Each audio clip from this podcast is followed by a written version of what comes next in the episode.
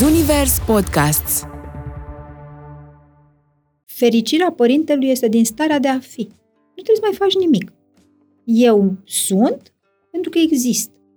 Ai născut un copil, ești un părinte fericit. Contează iar starea de a fi, cum ești tu ca mamă în momentul în care pui limite. Limitele se pun cu o autoritate așa regală, dar jucăușă și funny. Pot, să, pot să-ți dau așa o cheie magică. Toleranța la frustrare. Dacă există vreo cheie magică în lumea asta, pentru echilibru emoțional, este să fii antrenat la situații dificile. Dar de ce e un copil trist? Pentru că noi nu l-am lăsat să experimenteze momentele de tristețe, nu, nu l-am expus evenimentelor.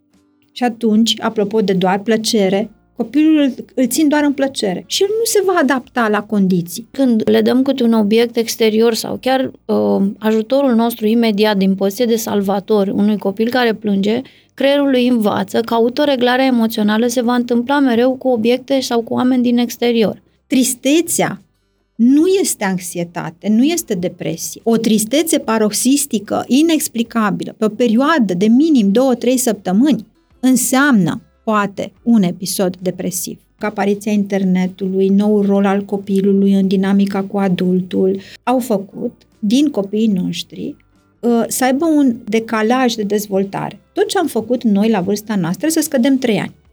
Deci ce făceam noi la 18 da. ani, copiii ăștia fac la 15. Să știi că adolescența începe de pe la 10. Există curiozitate sexuală, informație sexuală, da? pe care noi ne facem că nu, nu, nu, cum se vorbesc copii la 10 ani. Părinți cu minți cu Simona Gherghe și Oana Moraru Un podcast Zunivers Bun găsit! Sunteți la Părinți cu Minți, locul în care învățăm să fim părinți mai buni pentru copiii noștri. Și cum uh, v-ați obișnuit deja să vă luați de aici informațiile prețioase, o să facem și recomandări prietenoase. Orice părinte vrea cei mai buni pentru copilul său și dacă cei mai buni găsește într-un singur loc, e cu atât mai important pentru că timpul este foarte prețios. Recomandarea noastră de astăzi, locul despre care vreau să vă vorbesc, este site-ul prietenilor noștri cât în lună și în stele.ro. Este o afacere de familie, ei au început cu jucării uh, din lemn, apoi au înțeles nevoia părinților de a găsi uh, o mulțime de lucruri de care au nevoie copiilor, așa că s-au extins dacă intrați pe site-ul câte în lună și în stele.ro, o să puteți să cumpărați uh, că tot vine vacanța și articole de plajă și uh, articole cu factor de protecție sau hăinuțe de ploaie sau cispulițe de ploaie, haine impermeabile. Dacă, nu știu, o să găsiți secțiunea Back to School, uh, o să puteți să cumpărați pentru copilașii voștri niște ghiozdane foarte simpatice sau recipiente pentru gustări dar și o mulțime de alte hăinuțe și, evident, jucării. E bine, uh, ei s-au dezvoltat uh, foarte mult. Uh, pe site-ul respectiv vă găsiți peste 35 de branduri internaționale de top cu produse fabricate sustenabil, cu mare grijă pentru planetă și, foarte important, și care rezistă în timp. Așa că vă invit să intrați pe site-ul câte în lună și în stele.ro. Suntem Simona Gherghe și uh, Oana Moraru, expert în educație și parenting, iar invitata noastră de astăzi este Iolanda Crețescu, psiholog și uh, psihoterapeut adlerian și uh, este coordonatorul uh, asociației, uh, președintele asociației Happy Minds și coordonatorul de Prehab. Cu Iolanda o să vorbim, Oana, despre tristețe, despre stare de bine, despre anxietate, dar și despre depresia copiilor noștri, pentru că um, e un subiect uh, despre care se vorbește așa mai intens în ultimii ani, dar care a fost ignorat foarte, foarte multă vreme și uh, cred eu, acum Iolanda o să ne spună dacă așa este, ne-am trezit cu mulți tineri cu depresie, poate pentru că nu s-a intervenit la momentul potrivit. Și știi cu ce mi-aș dori să încep, uh, Iolanda, să te întreb când ar trebui să ne îngrijoreze tristețea copiilor? Mulțumesc tare mult pentru invitație și uh, pentru acest post, podcast. Este uh, extrem de important să reînvățăm să trăim. Pentru că ce observ eu în cabinet, și nu numai eu, și colegii mei de breaslă, este că am pierdut naturalul. Nu mai știm să ne creștem firesc copiii, nu mai știm când să ne desprindem de ei, ce să facem cu ei și mm, simt așa, uh, în ultimii, aș spune chiar 10 ani, uh, nevoia unui uh, psiholog de familie, așa cum există și medicul de familie. Când naști un bebeluș, da, ai un neonatolog, după care te preia pediatrul. Și pediatrul spune ce să faci la 3 luni, la 6 luni, cum e cu diversificarea, care sunt etapele de dezvoltare fizice ale copiilor. Și tare aș uh, introduce și acest psiholog de familie, pentru că noi știm biologic ce să facem copiii noștri, nici acolo nu facem chiar cum trebuie, dar avem nevoie să înțelegem că și emoțional copiii noștri au nevoie de niște stadii de dezvoltare pe care noi să le respectăm și să le urmărim în dezvoltarea copiilor și Oana știe mult mai bine că se întâlnește sigur în clasă, în clasa 0, copii care psihologic pot avea 3 ani da. sau psihologic pot avea 15 ani. Păi hai să luăm așa, cu începutul, cu primii ani, copilăria aceasta mm-hmm. foarte mică. Mm-hmm. Cum ar trebui noi să um, ne manifestăm față de copilul nostru în așa fel încât să nu ne trezim la pregătitoare că trimitem un copil de șase ani care se comportă ca unul de trei ani? Aș merge și mai devreme de atât, înainte de a-ți face copil. Să te gândești ce rol va avea acel copil, ce înseamnă acel copil pentru tine. Pentru că ordinea nașterii în familie este importantă, dă impact psihologic, uh, primul născut are un comportament, uh, copilul care vine după pierderi de sarcină, după fertilizări, uh, copilul care este în a doua căsătorie și este prim născut într-o familie, dar este mezin în raport cu frații mai mari din alte familii, familiile combinate, copiii care sunt unici, copiii care sunt copii de mijloc, și ei nu sunt nici primul, nici ultimul și atunci au o anumită particularitate um, și, bineînțeles, copiii care sunt speciali. Da? Copiii care au uh, un alt fel de comportament. Noi suntem diversi, noi nu suntem doar simptom, da? Există, Adler vorbește foarte mult de partea sănătoasă din noi, să ne uităm și ce putem face cu ceea ce viața ne-a dat. Și în ultima perioadă, într-adevăr, vorbim de copii care au CES, care au TSA, care au ADHD, uneori ne și repezim să scăpăm cumva de responsabilitatea parentală și punem copilului o etichetă. E, ce să fac? Al meu are TSA. Da? Mm, hai că al tău nu are doar TSA, mai are și, e, e și o ființă acolo care poate să, să fă, facă lucruri.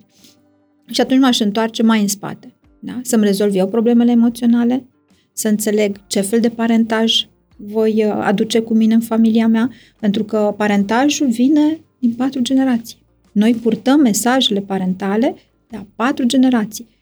Copilul meu este impactat de mine, da? eu sunt impactată de părinții mei, pentru că de la ei am învățat să fiu părinți, dar părinții mei au învățat de la bunicii mei și bunicii mei au învățat de la străbunici. Avem bunicii astăzi aproape de copii? Da. Deci există impactul generației anterioare? Da. Sunt patru generații. De aceea există conflict în care bunica zice, pune-i căciulița. Și mama zice, nu, mi-a spus mie maternitate să-l las cu capul descoperit. Da? Ce o să facă copilul ăsta în viață? Va avea scufiță? Nu va avea scufiță. da? Ă, îl lăsăm în brațe sau îl lăsăm în camera lui singur? Deci este extrem, extrem de important să înțelegem ce anume avem de făcut cu, uh, cu noi în relația cu copilul nostru. Apoi tipurile de afectivitate. Ce fel de afectivitate? Inconștient dau eu. Cea pe care am educat-o în familia mea. Da? Verbele iubirii sunt patru. A fi, a simți, a avea și a putea. Da, dar uite că noi venim dintr-o generație în care părinții noștri sau bunicii noștri nu ne-au spus te iubesc sau nu ne îmbrățișau și nu ne pupau atât de des, chiar dacă simțeau lucrul acesta, dar ei, nici ei la rândul lor nu au fost învățați să facă lucrul, uh, să, să facă gesturile astea. Și noi, totuși am înțeles că e important să le spunem, să le verbalizăm, să arătăm copiilor noștri. Uite, tocmai dacă analizăm uh, psiholingvistic așa, am înțeles că trebuie să, adică e o intelectualizare. Nu am, nu vine dintr-o emoție. Emoția primară pe care eu o am este aceea pe care am avut-o din familie. Ok, nu am fost copiii răsfățați, pentru că părinții noștri, bunicii noștri, au în spate un război. Și atunci nu e timp de iubire. Nu e timp de răsfăț, nu e timp să stai, ci să supraviețuiești. De aceea noi avem aceste generații în care atașamentele nu au fost sănătoase. Noi nu venim dintr-o zonă geografică în care de 300 de ani lucrurile sunt liniștite. Da? Nu suntem imperii, nu... și purtăm în noi asta. Este o, o, un bagaj genetic emoțional. Bun, și atunci cum e copilul român? Uite, așa ca să... Să punem uh, pun, punctul pe ei. Da? El este uh, suprainvestit acum, pentru că el trebuie să repare trauma generației anterioare, dacă noi n-am avut, dacă pe noi nu ne-a pupat nimeni, dacă noi suntem generația cu cheia de gât, dacă noi suntem generația de sacrificiu ca adulți, pentru că a trebuit să devenim proprietari, să facem business-uri pentru prima dată în 50 de ani, da? 70 de ani, în perioada interbelică. Da? Atunci, noi ne-am iubit copiii cu a avea și a putea. Nu cu a fi și a simți. Și atunci și noi suntem performeri și noi cumpărăm copiilor ce e mai bun și noi ducem copiii la școlile cele mai bune. Suferim de cel mai. Da? Eu, cel mai bun copil din clasă este al meu. Dintre cine și cine? Din univers, din galaxie, de unde este cel mai bun? De ce e important să fie cel mai bun? Că nu știu, acum Oana se confruntă da. foarte mult cu părinți. Ce spun? Nu, toată cultura școlară Așa e, e da. contaminată da. de această măsurare a copilului din prima zi de viață, din prima zi de grădiniță, din prima zi la școală. Și e presiune emoțională pe copii și pe profesori uh, pentru a satisface uh, uh, familia sau bucuria uh, prin copil a mamei și a tatălui. Uh, rolul nostru așa ca profesori în clasă e deja de câteva, nu, de două, trei generații și terapeutic și foarte puțin profesori reușesc să-și pună și haina asta, nici n-ar avea teoretic de ce, că n-au fost pregătiți, dar în momentul ăsta ești un profesor bun la clasă pentru generațiile actuale, care, repet, sunt copii foarte măsurați și comparați din reflexele pe care le-ai explicat deja foarte bine un rol terapeutic pe care eu nu-l pot susține, de exemplu, cu echipa noastră de profesori, pentru că la rândul lor nici adulții profesori nu sunt vindecați și ei au tendința să judece, să măsoare, să compare, să satisfacă adică părintele. să satisfacă părintele.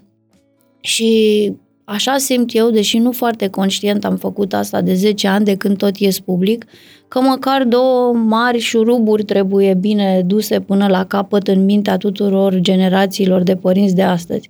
Întâi, etapele sănătoase, normale de dezvoltare psihologică, că dacă nu le știm, nu avem cum să navigăm prin viață, adică cât este sănătos și destul de bine să dai unui copil intelectual, apropo de ce ai spus, sunt și supra-stimulați exact. intelectual copiii da. și rupți de natură, rupți de ritmurile lor. Generațiile astea performante, foarte bune, academice, de copii sunt foarte rupți inclusiv mari olimpici ai țării, de identitatea personală. Ei nu se simt pe ei ca oameni, ca emoții, ca cine nu sunt în conțin. momentul ăsta. Nu se uh-huh. conțin, nu se raportează ok social la ceilalți. Sunt fă, fă, fă, fă, du-te, pune, pune, pune, pune. Nu-și, uh, nu-și cunosc uh, conținutul emoțional. Nu, nu sunt conștienți deloc. Da. Uh, am lucrat cu copii de performanță, cu excepția naturală a unor care au sănătate mai multă în familie, uh, sunt foarte intelectualizați de mici. Uh, tulburările de atenție, hiperactivitatea asta a copiilor în bancă, vin de multe ori din faptul că familia îi suprastimulează de mici, încarcă spațiul Uh, camerei în care locuiesc, în care de-abia deschid ochii pe lume, cu zeci de mii de culori, de picturi pe pereți, de jucării zornăitoare. Într-o lume atât de stimulată cu forme din exterior, tu n-ai cum să te găsești pe tine, n-ai cum să-ți auzi bătăile inimii. Îmi amintesc în copilărie sau momentele mele de criză emoțională ca adult, mi se liniștesc dacă regresez cu imaginația și cu gândul la momentele de la țară, apropo de ce spuneai de copiii tăi din weekend, în grădină, unde nu erau stimuli și unde eram forțată, după ce căutam în jur o mie de variante de joacă, să mă întorc la cine sunt eu. Îmi amintesc cu exactitate momentele de întâlnire să te joci, sub da? un copac, bătăile inimii, pulsul tâmplelor pe care eu nu le Fâșitul cunoșteam. frunzelor, Fâșitul ciripitul frunzelor, da. păsărelelor. Au fost uh, copii într-un weekend prelungit la țară și am povestit Oanei că s-a lăsat cu lacrimi la despărțire pentru că voiau să mai rămână. Și noi am stat și ne-am gândit, ok, ce le-a plăcut atât de mult? Eu știu locul acela pentru că și eu am copilărit acolo. Și am identificat că bunicii le-au dat mai multă libertate. Practic n-au stat toată ziua, acum avem noi tendința, conform programului, Și îți mai zic ceva. Uh, Ce văd la mame și la tați, când copilul ajunge acasă pe ușă, privirea aia măsurătoare din cap până în picioare, care mie îmi face și acum rău. Dacă mă duc la mama și văd că se uită la mine, dacă am mai slăbit, dacă m-am greșat, dacă sunt fericită, dacă nu sunt, mă enervează privirea măsurătoare, că toată viața am fost un copil măsurat în școală, olimpic. și- La bunici, când intri pe ușă, unele bunici, dacă nu foarte multe, au capacitatea aceea de a te înconjura cu o privire caldă ne- care nu te măsoară, nu te Păi, judecă. părintele nostru e diferit de bunicul copiilor noștri, pentru că nu mai au această responsabilitate da, nu de mai au. succes. Și atunci ele au ajuns sau ei au ajuns la stadiul acela de În sfârșit, doar acceptare să în care iubească copilul. copilul ăsta este suficient de bun așa cum este. Dacă mamele și-ar spune mai des mantra asta, băi, copilul meu e suficient de înalt, suficient de gras, suficient de acceptat de cei din colectivitate, suficient de bun la școală, suficient de fericit. Cred că această suficiență, care sună groaznic pentru părintele român, pentru că este S, suficientul din clasa 1-4, știi, li- e, e notă S-ul, Notă Uh, proastă. notă proastă, E notă când de proastă. fapt Când tu, e suficient, copilul Da. știe suficient. Eu dacă îmi spun mie în momente de panică, de supărare, că am o viață suficient de bună, sunt suficient de inteligentă, am suficient bani în bancă, copilul meu e suficient de bun, sunt suficient de slabă, de grasă, de sănătoasă. Îți dă o stare de liniște și de bucurie și de autoacceptare pe care eu nu mai văd astăzi în părinți. Să-i spun cuiva, unui părinte astăzi, că păr- copilul e suficient de bun în clase, îl distrug. Eu trebuie să-i spun întotdeauna la ce e el foarte bun și mai ales ce mai are de corectat. și ce ar putea să fie când peste și 15 potențialul, ani. domn, potențialul. Asta este o vrajă uh, cu împlinirea potențialului copilului. Știu că sună bine. Noi suntem potențial și la 80 de ani pe patul morții. Încă avem potențial. Nu se împlinește potențialul uman niciodată. Asta e și frumusețea vieții. Dacă pleci în școală cu ideea că vrei să împlinești potențialul copilului, să dezvoltă acea teamă să nu pierzi din bufetul de oportunități care există de pe piață, să te îmbuibi cu de toate și să transmiți, să transmiți copilului de foarte de mic că el încă n-a ajuns acolo în cursa asta Și la că mai are de nesfârșit făcut, și mai are. da. Și de aici o văd în clasă ca niciodată că sunt de trei decenii în clasă, um, boli de astea inflamatorii sau de stomac la copii de 10-11 ani și mai devreme, le cunosc familiile de mici și văd din discuție cu mama că și eu simt în corp, după o jumătate de oră, tensiunea ei și mi se localizează, că am empatia asta de atâția ani cu părinții, mi se localizează fizic în corp starea ei emoțională. Dar minte copilul care trăiește cu presiunea asta. Și atunci vine terapeutul și întreabă de ce mama are acea performanță, de ce e atât de agitată, de ce cere atât de mult. Pentru că și ea, ca și copil, a trebuit să mulțumească pe cineva. Da. Bun, Da. acum, d- cum, totuși, sigur că nu putem să vindecăm în cât avem noi o oră și un pic de discuție, dar mi-ar plăcea să le dăm părinților Instrumente. niște, exact, Tips and tricks. niște tips and tricks, exact, și să o luăm așa, cu primii ani. Se naște copilul, Cel mai important, uite că pot, să, pot să-ți dau așa o cheie magică, să deslușim un pic ce este cu tristețea. Tristețea este firească. Să nu uităm că rolul nostru este de să fim croitorii copiilor noștri, dar doar croitori. Da? Noi tăiem, noi facem, dar vedem ce o să iasă la sfârșit și este libertatea lor. Ei sunt alte ființe decât noi. Da? Noi îi pregătim pe ei. Și toleranța la frustrare. Dacă există vreo cheie magică în lumea asta pentru echilibru emoțional, este să fie antrenat la situații dificile. această toleranță la frustrare se întâmplă de când este bebeluș. Pentru că copilul când se naște, da, când noi l-am, după nu trauma expulzării, el plânge. Pentru că e speriat de această lume. Dar se adaptează. Da? Ce știe el? E atât de simplu. Dacă noi ne ducem la firul ierbii să, să lăsăm toate presiunile astea și să luăm așa, biologic, da, firesc, copilul cunoaște vocea mamei, bătăile inimii și mirosul ei. Asta este zona de siguranță. De aceea ni se pune copilul pe piept după ce îl naștem. Da? Ei, dar acolo rămâne copilul.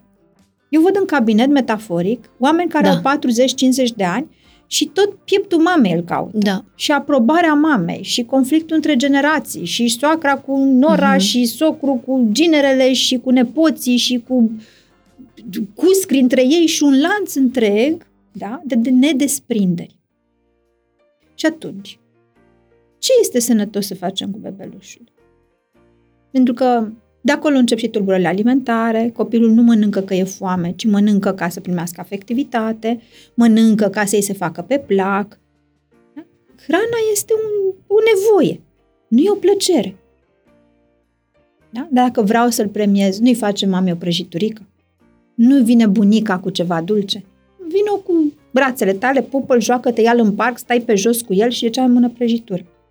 Deci ne întoarcem la bebelușeală, Lasă-ți copilul să descopere lumea. Normal că el nu știe decât prin plâns, că e primul limbaj. Când noi, oamenii mari, nu știm cum să exprimăm furia și frica, plângem. Pentru că așa suntem construiți, e primul nostru limbaj. Nu? Bebelușul cum face? Ua! A, stai că e foame. Ua, ua! A, e plictisit. E cald. De unde știm noi? Că el doar plânge. Pentru că e un limbaj. Noi învățăm să negociem, să știm ce se întâmplă cu copilul nostru. De aceea dăm pe toată lumea la o parte. Păi știu eu ce are, dă-l încoace să-l desfac, că nu-i plac mânuțele. Da? De ce? Pentru că el comunică cu mine. Și atunci, după ce l-am ținut în siguranță, l-am alăptat, să i-am dat cu biberonul asta pe altă presiune. Toți copiii trebuie să alăptați. Da? O mamă care nu are săraca lapte trebuie ucisă. Moral, da? Nu, nu.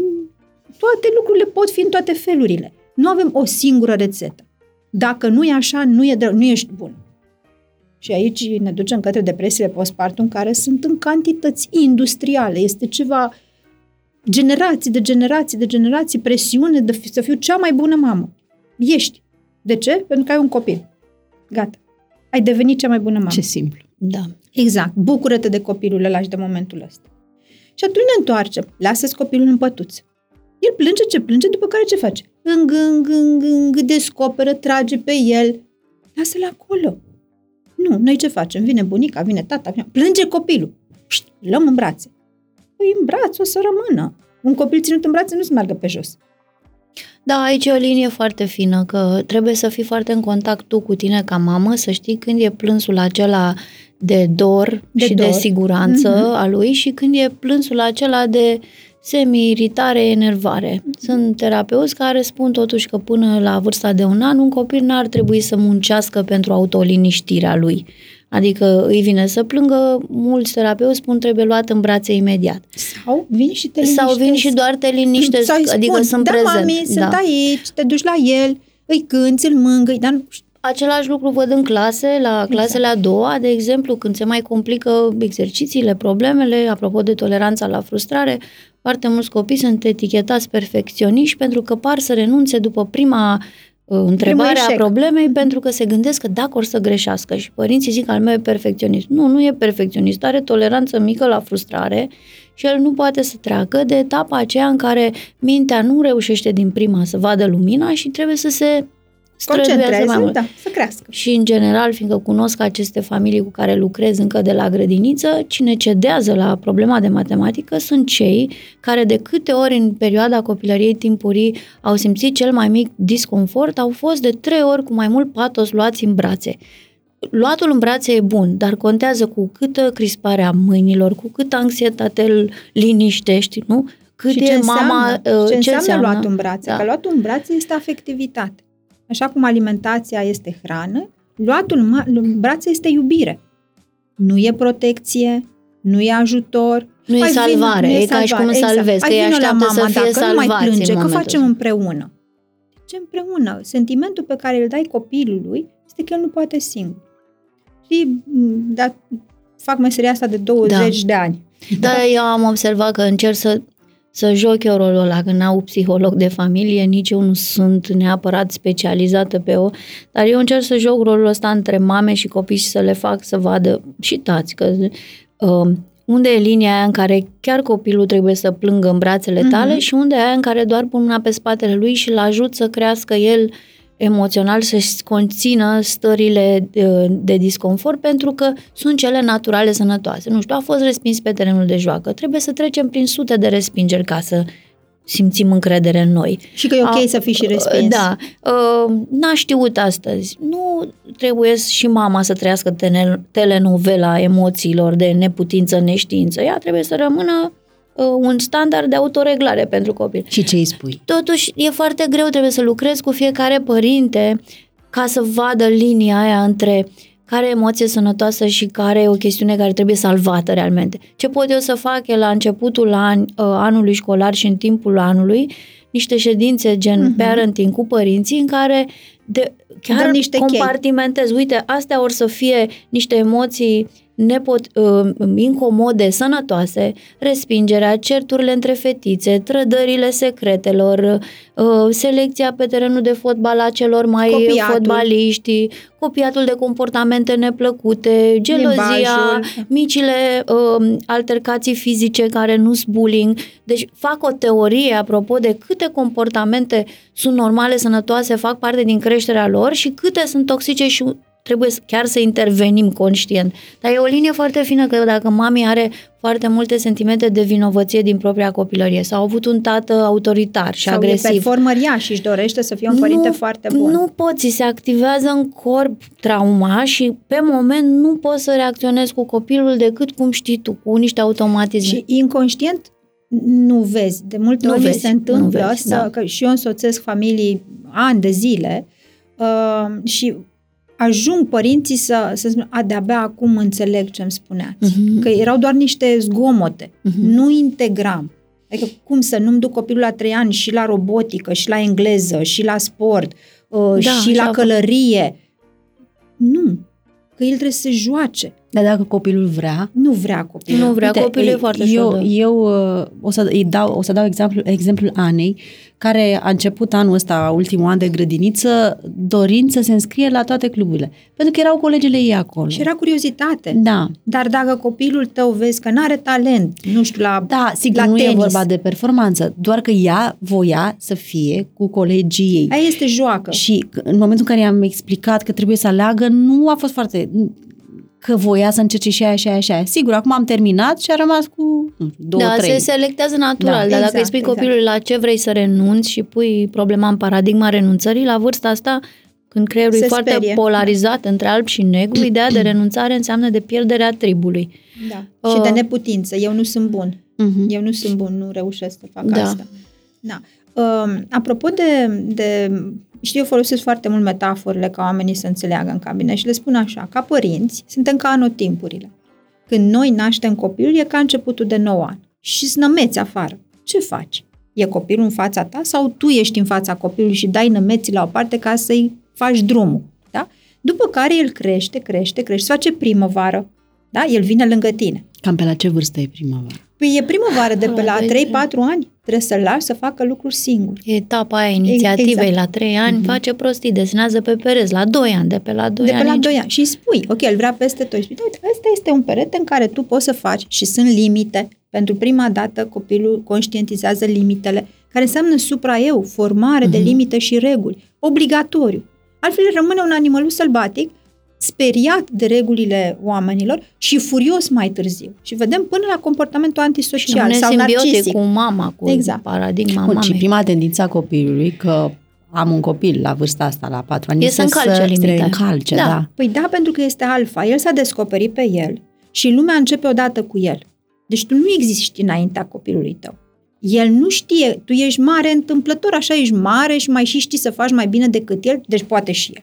Și vine egalul tău în mintea lui. Mhm. Plus mai e o și o Deci soră nu mai e mare. personal. Nu, nu e personal, e că nu e la personal. adresa da, ta. Da, da. Nu, nu mi răspunde copilul. Copilul răspunde. Deci se exprimă. Bravo! Mhm. Ce fac eu? Păi și eu trebuie să mă exprim. Da? Că eu sunt croitorul. Eu am primit un vraf de material. Croiește-l.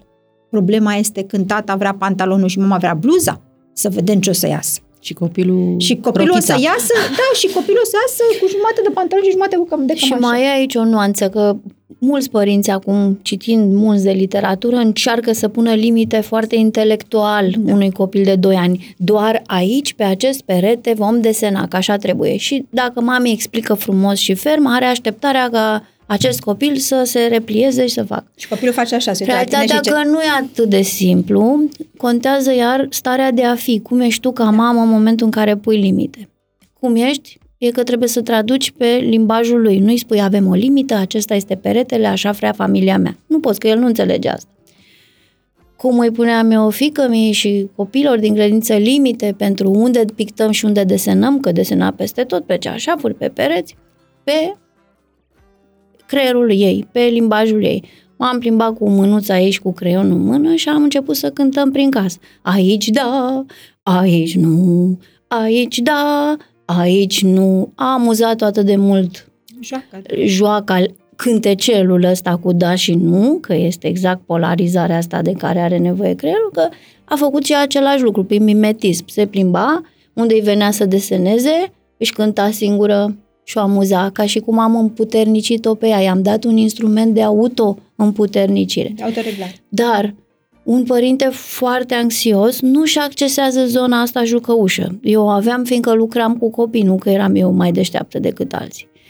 Uh, Capacitatea de a vorbi limba copilului E o artă. este o artă. E o știință, da. Limitele se pun cu o autoritate așa regală, dar jucăușă și funny. Dacă vrei să fii și regal, și serios, și crispat, te-ai terminat. Copilul face exact Și, în general, împotriva ta. Părinții la primul copil sunt uh, Încearcă extrem să de fie anxioși. doxi, să Pentru fie... că vrem să fim cei mai buni părinți. Nu vrem să fim părinți buni. de spun că fericirea părintelui este din starea de a fi. Nu trebuie să mai faci nimic. Eu sunt pentru că exist. Ai născut un copil, ești un părinte fericit. Oprește. Da, dar trebuie să ai multă acceptare Trebuie mult de sine. exercițiu. De Da. asta este nevoie. Vă spuneam de, cu anotimpurile. C- Când s-a făcut vară și adolescent, da? Ce faci? El trece în fața ta și tu ești în spatele lui. Ca în cazul în care el se împiedică, să-l prinzi. Mhm. Și gata. L-ai dus în viață. Noi facem invers. Total invers. Da? Când e adolescent, stăm cloșcă acolo și nu-l lăsăm. Și Păi da, da, părinții or să spună, da, dar uite câte tentații sunt. Păi de asta Uh, sunt Băutură, tentații. droguri, Păi da. uh, anturaj. Pentru că nu l-ai lăsat în primăvara aia. Deci ai sărit primăvara din dezvoltare. Avem doar iarnă și vară. Mhm. Adică el nu și-a construit Nu și-a autonomie, construit autonomia. decizie, Da. rezistență la frustrare. Adică de pe la 2-3 ani să-i lăsăm să facă multe lucruri singuri. Chiar dacă greșesc, normal. Freud spune că avem două instanțe. Instanța plăcerii, plăcerii și instanța trebuinței. Da? Supraeul. Tangoul vieții este exact această rumoare între cele două instanțe. Plăcerea cu care ne naștem, noi întotdeauna vom face doar din instinctul plăcerii, și trebuința care se dobândește. La unii da, la alții ba. Da? Ce este acest trebu- trebuința? Trebuie să. Da? Reguli și limite. Trebuie să vorbesc, trebuie să mănânc, trebuie să dorm, trebuie să nu deranjez, trebuie să nu înjur, trebuie să nu trepă roșu. Trebuie, trebuie, trebuie, toată viața e un trebuie. Da? Bun.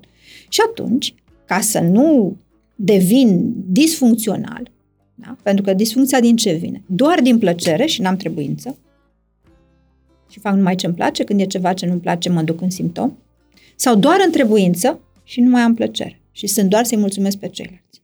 Nu-i bună niciuna, nici alta. Și atunci ce avem de făcut? Să fac ce trebuie cu plăcere. Ăsta e un traseu. Să-mi placă la școală e un traseu. Când mergem pe bicicletă prima dată, jur că n-am văzut pe unul să fie fericit. Cade, nu stă bicicleta aia pe două roți, Mie mi-e Te frică, julești, se te julesc, doare, nu da. știu ce să fac și cu picioarele, și cu pedalele, și în față, și cu ghidonul, și cu tati, și cu mami. E groaznic. Mm-hmm. Dar uite că ajungem în viață să ne placă până ajungem la adicție de biciclism. Da? Cum de s-a ajuns aici? E un traseu. Noi vrem așa. S-a urcat pe bicicletă, trebuie să fie con- deja campion la bicicletă. Nu, oameni buni. E un proces. Cred că asta e valabil la tot ce Da. La facem. tot. Ducem Da, e- copiii la not să fie, să facă performanță, Imediat trebuie, la da. școală la fel, performanță. Exact. Și atunci acest trebuie are nevoie să se instaleze firesc, copilul să descopere singur ce poate, cât poate, e ok să fie suficient, e ok, da? Această așezare aici și acum. Acum e atât. Vreau mai mult? E mai încolo. Pentru că a păstra plăcerea este să faci cu plăcere ceea ce trebuie. Da? Și atunci avem trebuința și plăcerea, care sunt întotdeauna la pachet. Ele sunt fric- fricțiuni, ele există o tensiune intrapsihică acolo. Da? De-aia avem eustres și distres. Eustresul este fac ce trebuie, cu efort, dar îmi place al naibii de mult. Da, eu am 12 programări pe zi câteodată, dar mor de plăcere să fac asta. Da? Și să fac cu plăcere ceea ce trebuie. Dacă mi-e place să pictez, lasă-mă nene să mă fac arhitect, pictor, grafician. Asta voi, vă, trebuie să muncesc? Păi voi face cu plăcere ceea ce trebuie. Da? Acesta este un proces. De ce spun că e aici și acum? Pentru că vorbeai de tristețe care e firească. Tristețea, frica sunt trăirile noastre. Noi avem un rogvaiv de emoții. Avem bucurie, avem tristețe, avem dezamăgire, avem descurajare, avem fericire, avem iubire. Le avem din toate. Să le trăim este ok. Da, da. Exagerarea lor e o problemă. Asta, apropo de tristețe și de plâns, știi că tendința părinților este când văd un copil că plânge, aulă, nu mai plânge, hai să, să facem cumva să da, nu mai plângă. Pentru că nu înțelegem că limbajul este plânsul. Copilul plânge pentru că îmi comunică ceva, îmi vorbește despre el. Și atunci ce am de făcut este să-l țin da, în siguranță. Da. De mami, ok, ok să plângi. Ok, hai să povestești lui după ce te liniștești. Ce, ce s-a întâmplat? Da, e un curs întreg. La da. ultima ședință la grupa mijlocie, despre asta am vorbit, că același lucru spuneau mamele, da, dar totuși plânge. Bine, hai să vedem câte limbi reprezintă acest plâns, mm-hmm. de care plâns e. Plânsul ăla de șantaj emoțional, plânsul cuceritor, plânsul de uh, iritație ca să obțină până la urmă, nu știu... Plânsul uh, de nervi? Plânsul ăla de nervi, uh, plânsul demonstrativ, că copiii știu exact. Și plânsul de mare suferință pe care îl recunoști și dacă nu-i copilul tău, doar uh-huh. dacă auzi de la balcon uh-huh. un copil la afară pe stradă plângând, tu știi de care plâns este. Mai puțin știi cu copilul tău pentru că până să ai claritatea aia de a asculta cum plânge el, ție ți se activează ție frica că nu ești suficient de mamă bună, teama că, că tu ești supărată și așa, uh-huh. teama că e altul mai bun decât al tău și la nesfârșit asta.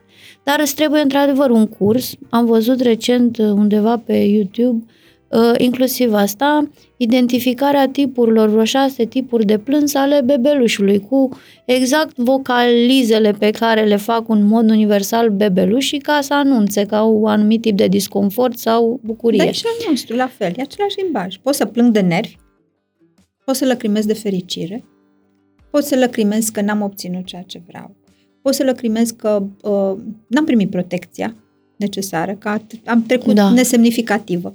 Și cred că atunci când uh, le dăm câte un obiect exterior sau chiar uh, ajutorul nostru imediat din poziție de salvator unui copil care plânge, creierul lui învață că autoreglarea emoțională se va întâmpla mereu cu obiecte sau cu oameni din exterior. Da. De atâtea relații disfuncționale, de atâta binging pe Netflix sau pe uh, fumat, băut, mâncat, cumpărat. Pentru că copiii ăștia sunt obișnuiți de mici, netrăind suficient de mult fără stimul la țară, în pădure, în copac, că fiecare stare să zicem, uh, ușor disconfortantă, da, ușor negativă, sănătoasă, să fie reparată urgent cu un obiect din exterior. Nu. Plictisul, plânsul de frustrare, starea aia de agitație prin casă, mami, eu ce să mai fac? Pe vremea noastră și mama și bunica, de câte ori spuneam m-am plictisit, nu știu ce mai fac, ce să fac, îmi spuneau, știi ceva, ia-te cu mâinile de fund și sari uh-huh. în mhm. sus. Nu era cinism, dar în cinismul ei relaxat și jucăuș, eu înțelegeam că problema mea nu e una reală. Exact. Nu mă deranja. Okay nu mă deranja că îmi spunea mama. Eu înțelegeam, în forma ei jucăușă și cinică de a-mi da replică, că aceasta nu e o problemă reală că mă plictisesc. Astăzi, când copilul spune în familie mă plictisesc, mama, tata sar arși, vorbesc de copii din mediul urban, din familii ok E, oricum, economic, și că avem ra- și zona rural, aia, și în rural, care la se fel. străduie săraci și se sacrifică pentru Măi, copil. nu te ridici de pe canapea sau de la laptopul tău ca să împlinești starea de plictis, că este exact momentul acela de întâlnire miraculoasă cu sine. Mă Mhm. joc cu degețelele, cu umbrele de pe perete. Exact. Stau, stau cu mine până mi-aud bătăile inimii, fiindcă le furăm asta supra-stimulându-i sau supra-servindu-i, când ajunge băiatul la clasa a doua și trebuie să citească o problemă de două ori, nu reușește să o facă, că el nu are anduranța să ducă până la capăt sentimentul ăla de frustrare. El nu s-a încheiat la șireturi, fiindcă toți pantofii sunt cu arici de Mhm. mici. Nu s-a ridicat de jos să-și scuture rana și a pus șapte pansamente. Sau se îmbracă singur. Uh, nu să- s-a îmbrăcat singur fiindcă mama e grăbită. Acum și astea sunt câteva mici lupte care nu trebuie duse dacă trăim într-o societate. Dar Bine, știu și cazuri în care, scuze, în care copilul nu-și face toaleta intimă singur acasă. Și dacă se duce la școală, a, la școală se șterge. Păi de ce acasă nu se șterge? nu se șterge bine că eu Da. trăiesc lângă copii și văd toaletele, nu-și trag apa la toaletă nici la clasa a Deci, treia, a basic. patra, deci fiindcă se duce mami în casă și o Exact. trage la fund, nu se spală bine să spală acasă. Îi văd în tabere, când sunt trimiși prima oară, că nu au deloc uh, deprinderi, nici măcar ghi- zi, valiza nu și-o Da, da. recunosc. Dar care ar fi cea mai potrivită vârstă? Nu știu, uite, să rupem un pic copilul, să-l trimitem într-o excursie sau într-o tabără. Asta pentru că ne așteaptă o vară lungă în față și știu La că toți șapte ani părinții încolo se... e șapte? bine, da. Da, da. eu aș Cred că zice- am toți copiii. Eu aș zice chiar și mai devreme, în, în uh, tabere urbane, în Da, lucruri astea de o zi. de o zi, da. da. De ce? Pentru că copilul capătă autonomie. Altfel, știi cum este? Uh, e ca și cum am, am trage cu arcul. Da? Dacă eu aici trag arcul și am luat ținta acolo și am o abatere mică, uitându-mă de aici, da? e o abatere mică, și zic, oh, ok, hai că trag. Acolo e o distanță foarte mare. Asta se întâmplă. Deci, noi nu înțelegem că ceea ce se întâmplă în mica copilărie are impact Da. până la 80 de ani. da.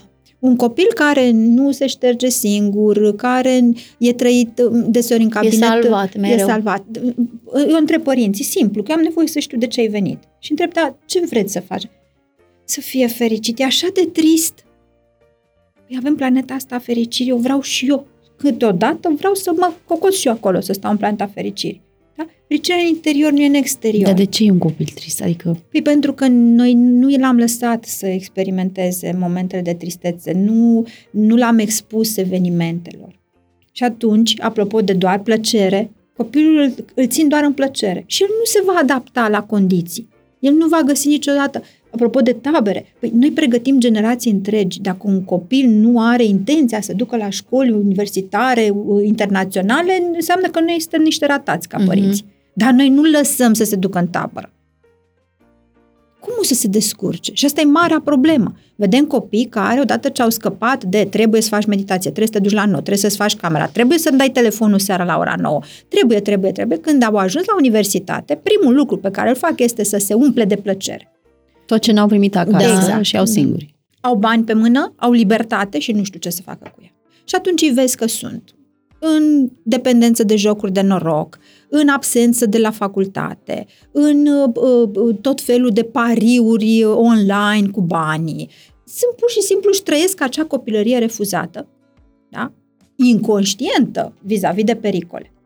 Bun. Acum, cum ne conectăm noi cu copiii noștri? Când mai avem noi timp, în- la modul real, să ne conectăm în condițiile în care cei mai mulți pleacă de dimineață, de pe la 7-8 acasă și se mai întorc seara pe la 6-7. Pentru că a- așa este programul unui copil care merge la școală, chiar și la grădiniță, uh, sau la un after school după aceea și se întâlnește familia acasă O oră. pe jumătate. o oră cât mâncăm repede și începem E foarte simplă conectarea asta. Și 10 minute, Exact. doar dacă stai în tăcere lângă copilul tău, când construiește pe covor sau statul ăla în stare de prezență, fără telefon lângă tine, al mamei, al tatălui, e suficient să încarce. Cât e mama de prezentă, fără să mai gândească la ce are de spălat până la Nu trebuie culcare. nimic. Nu știi? trebuie, nu trebuie nimic. nimic. Da. Sau cea mai bună stare de conectare e să-l lași pe el să te conducă într-un joc. Mhm. Când copilul are un pic de putere asupra ta, de cele mai multe ori la joc, se simte din nou umplut pe dinăuntru, ca și cum e văzut și acceptat, fără și dacă să e mai un fie pic mai măsurat. mare copilul, adică așa la de Păi școală, uite, am fată da. de 20 de ani, nu? Ardeam de nerăbdare să-mi povestească când s-a întors de la facultate acum în vară, tot felul de lucruri pe care nu le puteam discuta poate pe telefon. Cele mai bune momente de conectare au fost când am stat una lângă alta în tăcere. Beam ceva pe marginea în, în curte, fără să am presiunea asta interioară, ia zi, ia zi, ia zi, ia Ce-ai zi. făcut și cum e? Și De-abia- ce-au făcut colegii? exact, și tu cum exact, ai Asta fost? este foarte nocivă. Interviul este foarte rău pentru copii. E, am învățat de luându-mi eu, la rândul meu de multe ori, că starea asta de acceptare și stat lângă copil fără să-l intervievezi, îl deschide pe el către tine. Mhm. Asta e conectarea. Fiecare comportament are un scop, are un sens. Și când îți răspunde urât, da, există urât și frumos, Da. înseamnă că el vrea să-ți transmită un mesaj, înseamnă că el este frustrat, înseamnă că el e ceva, el nu vrea să-ți spună lucrurile alea. Dar tu spuneai mai devreme, dar ce facem copilul pleacă dimineața și vine la șase. Dar nu-i nimic rău în asta, pentru că el se duce într-un loc în care îi place, se joacă cu copiii. E ca în copilăria noastră în care eram Stăteam lăsați pe Era în fața afară. blocului, da. Exact. Când veneam? Pe când ne strigau în casă și nici atunci, da? Haide mai că s-a întunecat, treci la masă. Nu stătea nimeni cu noi. Dar ne bucuram de joaca aia, așa și ei. Dar noi ne victimizăm copiii. De ce? Odată că noi agresăm cu toate așteptările noastre și copiii sunt mai ocupați, au mai multe joburi decât avem noi, vin de la școală, ce ai făcut la școală? Eu dacă te-aș întreba pe tine, spunea că n-am seara acasă ruptă și în loc să stai și tu, copiii tăi, cu bărbatul tău, cu paharul tău de apă în mână și te Simona, și ce ai făcut tu azi la serviciu?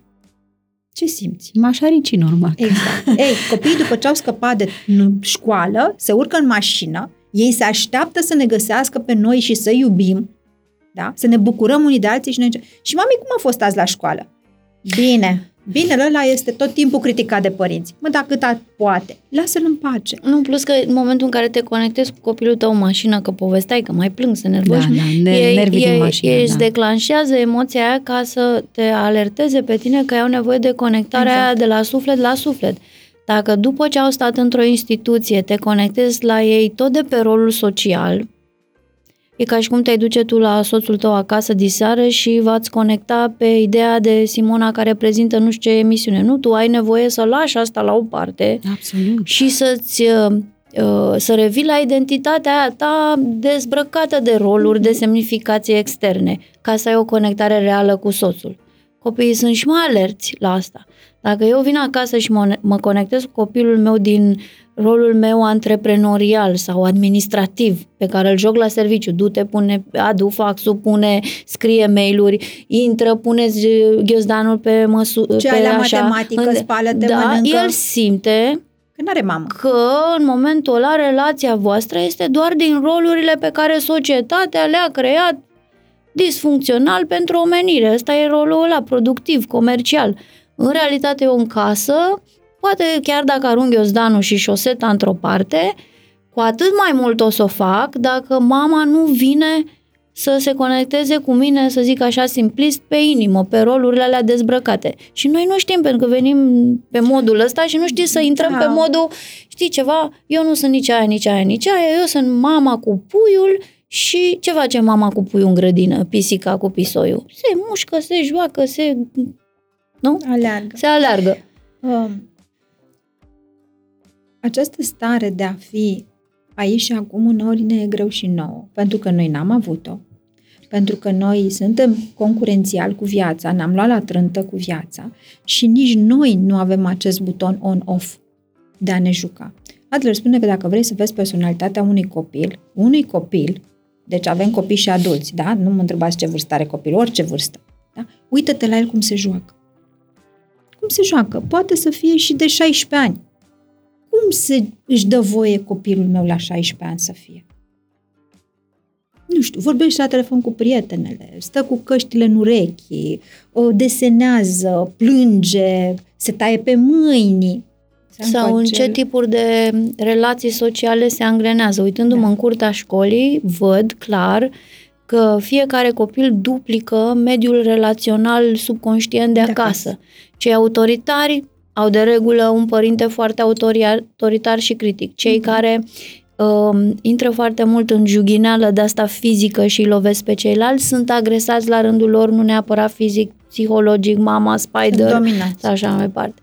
Uh, cei care se retrag din orice tip de mic conflict sunt hiperprotejați sau salvați de mami sau de tati în orice situație dificilă. Deci și jocul din curtea școlii îți spune, apropo de ce relația îngrenează ei între ei, unde e cheia rezolvării rezolvării, că nu este rezolvare, dar relaxării stării emoționale de Descurcarea sunt bine, ghemului. sunt bine, descurcarea, descurcarea ghemului. Copilul ăla e un ghem. Cineva l-a încurcat. Și ai- n-aș vrea totuși să rămânem cu ideea că părinte, punem presiune pe părinte. Da, hai știi? să găsim acum niște Vinovat. soluții pentru Exact, vinovatul nu este părintele. Vinovatul este, cum să spun, viața însăși. A, de asta spun că e important să mă înțeleg eu pe mine de ce sunt performă. Dacă eu nu știu o limbă străină, apoi o să mă închinuiesc copilul să știe germană, japoneză, engleză. Și e rău asta că mamele or să mă întrebe, da, mă, am înțeles chestia asta, dar e rău, eu vreau copilul meu să fie mai bine decât mine. El nu o să fie mai bine decât tine, că tu tocmai ce ai transmis mesajul că să fie adult e rău. Și atunci să fie mai bine decât tine, adică cum? Da, toți părinții spun asta, tu trebuie să fii mai bine. Adică e, din start, din modul în care ne raportăm noi la viață, noi avem un limbaj. Să ai o viață mai bună decât a mea. Convingere despre lume și viață. Deci, cum e viața? E grea, dar trebuie să fie mai bună. Uite aici m-am încurcat. Dar pe o generație de părinți care trăiesc în alerta asta că eu nu știu ce o să se aleagă de copilul ăsta, piața muncii e foarte sofisticată, foarte dinamică, eu trebuie să le echipez de acum, că eu încă, ca mamă, sunt pe supraviețuire, vreau să-i dau ce vreau să le echipez. Ce De n-am asta avut îi eu. și trimit părinții îi peste trimit tot. peste tot, fiindcă e foarte imprevizibil viitorul și fiindcă bunica și străbunica oricum aveau pedala asta foarte apăsată pe Să supraviețuire. Deci și eu am, toți suntem pe supraviețuire, n-am ajuns. Cum fac eu să explic mamei că da, copilul tău trebuie să realizeze, trebuie să facă cursurile astea, trebuie să ia note bune, îi trebuie presiune intelectuală, Să facă față. Uh, dar când se duce pedala aia toxic, de genul, știi, valoarea ta internă, uh, miezul tău depinde totalmente de ce realizezi în lumea externă. Că Asta primesc pe copiii. Nu te-ai realizat, nu ai luat premiul, nu ai luat diploma, mai ai de alergat. Deci nu ești bine încă cu totul ca ființă umană. Pentru că echilibrul tău interior ține de, de cum ești. Cum te oglindești, Cum da, te oglindești da, în mediu. ochii mamei și mama, băi, mai, mai trebuie, mai trebuie, mai trebuie. Cum, cum faci să oprești asta și în același timp să-ți și echipezi copilul pentru viitor, că este o lume grea acolo afară. Nu știu că e grea. E o lume. E o Mhm. lume, e, să știi, uite, de exemplu, eu am fost foarte competitivă dintr-o istorie de viață. Copilul meu nu vrea să fie deloc competitiv. El Mhm. vrea să aibă o calitate a vieții. Mhm. Da? Pentru că este ok. Să fiu ca mama? Nu vreau. Da, știu asta. Da? Și atunci, și eu zic, da, da, a fost așa de frumos și eu zic, pe bune? Dar ce, ce, uh, cumva ce spune că muncești prea mult? Da. Sau asta, ce vede el? Da, asta a văzut. Da. Că, o, că viața nu e doar să muncești. Da? Bineînțeles că eu vin și spun, da, mi-a plăcut, de, am murit meseria asta. Da? Este, cumva, e din a doua încercare, din a doua profesie, psihologia. Da? Și sunt pasionată și acum, poate că e material vorba ta, nu trebuie să muncesc. Dar nu e atât de multă plăcere și atunci ce mesaj am transmis eu copilului? Să faci cu mare plăcere ce trebuie. Și el fiind la început de drum, na, eu sunt un pic senioară față de copiii voștri, băiatul meu are 28 de ani, uh, el zice, "Păi, eu nu o să fac decât ce place. De unde să știe el ce îi place? Știi, cu gura plină. Și atunci el ce face? Are dificultatea în a începe să exploreze profesii. Da? Păi dacă, nu știu, a făcut științe politice și drept. Da? Păi începuturile sunt nasoale. El vrea să-i placă când s-a dus prima oară acolo să fie setea asta al mama. Ca așa te-ai văzut pe Pe tine. așa m-a văzut pe mine, știi? Dar să fie și fără efort, că asta nu-i plăcut la mine.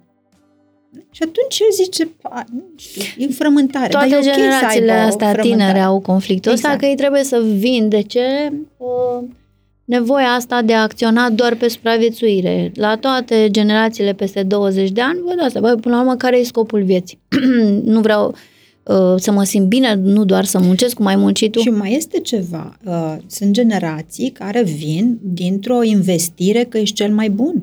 La capacitate, dacă nu e 10, da? Păi ok, iau 10, după care mă duc la liceul cel mai bun, după care mă duc la facultatea cea mai bună și după aia sunt un pârlit de junior în care dau hârtii și învârtez niște telefoane. Păi stai așa că eul meu știe despre el că e cel mai bun. De asta este atât de important să facem din viață o experiență. Nu știm cum iese. Eu până nu gust cafea, nu știu că e bună sau rea. Mă uit la ea așa și zic, mm, nu cred că e bună. Păi de unde știi? Să zic, ah, ce bună cafea, e dulce, așa, spumoasă, așa, zic, aoleu.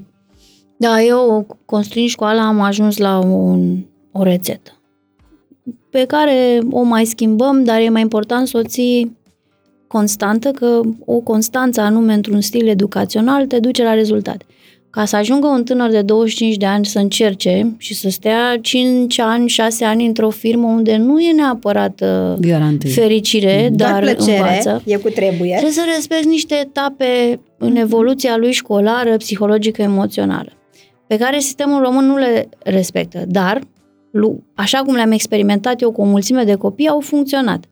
Clasele 1-4, baza, fără comparație, fără concurență, cu sentimentul trebuie să iasă copiii în clasa 4 că pot, că știu, că fac la timp, că nu au mare eroare. Și spuneai chiar să nu înscriem la concursuri. Fără, da, concursuri, fără până la 12 ani, toate da. sistemele din lume așa. Dar toți exact. copiii trebuie să iasă în jur de 10 ani cu sentimentul că pot, că am reușit, că avem toți o stare de platou, că nu mă compară nimeni, nu sunt în concurență cu nimeni, au nevoie să internalizeze sentimentul ăla că am muncit fără o presiune, dar am muncit mult. Învățătoarea poate să-mi dea foarte mult, fiindcă ea și-a programat niște momente în care sărbătorim cu toții succesul fără să ne compare.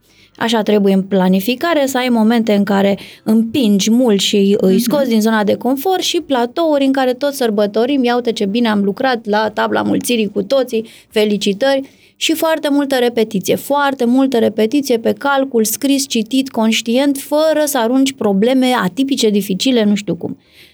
Asta e uh, prima parte a rețetei. Am omis grădinița, că am vorbit mult că acolo e cheia, dar 5-8. Copiii au nevoie ca profesorul să le dea foarte digerată schema mentală a materiei.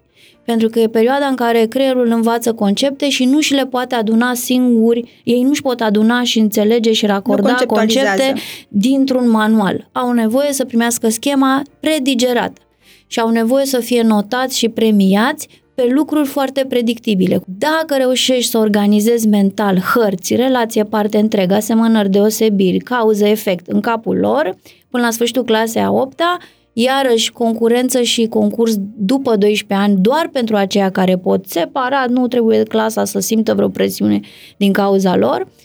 Uh, iarăși copilul iese la sfârșitul clasei a 8 nici cu un supraeu de ăsta, mamă ce minunat sunt eu, dar cu sentimentul că am muncit, că a tras, că ia uite cum se scoate o schemă, ia uite cum se iau notițe, ia uite de câte ori trebuie să repet, și trebuie să învăț să, să definesc, trebuie să memorez definiții, dar logic, adică asta nu se mai întâmplă. Clasa 9 și 10 este o perioadă în care trebuie să văd multe experimente, să lucrez mult în laborator, să murdărez mâinile, să învăț să fizică, chimie, sociale. biologie, să fac experiențe sociale, să lucrez în echipă.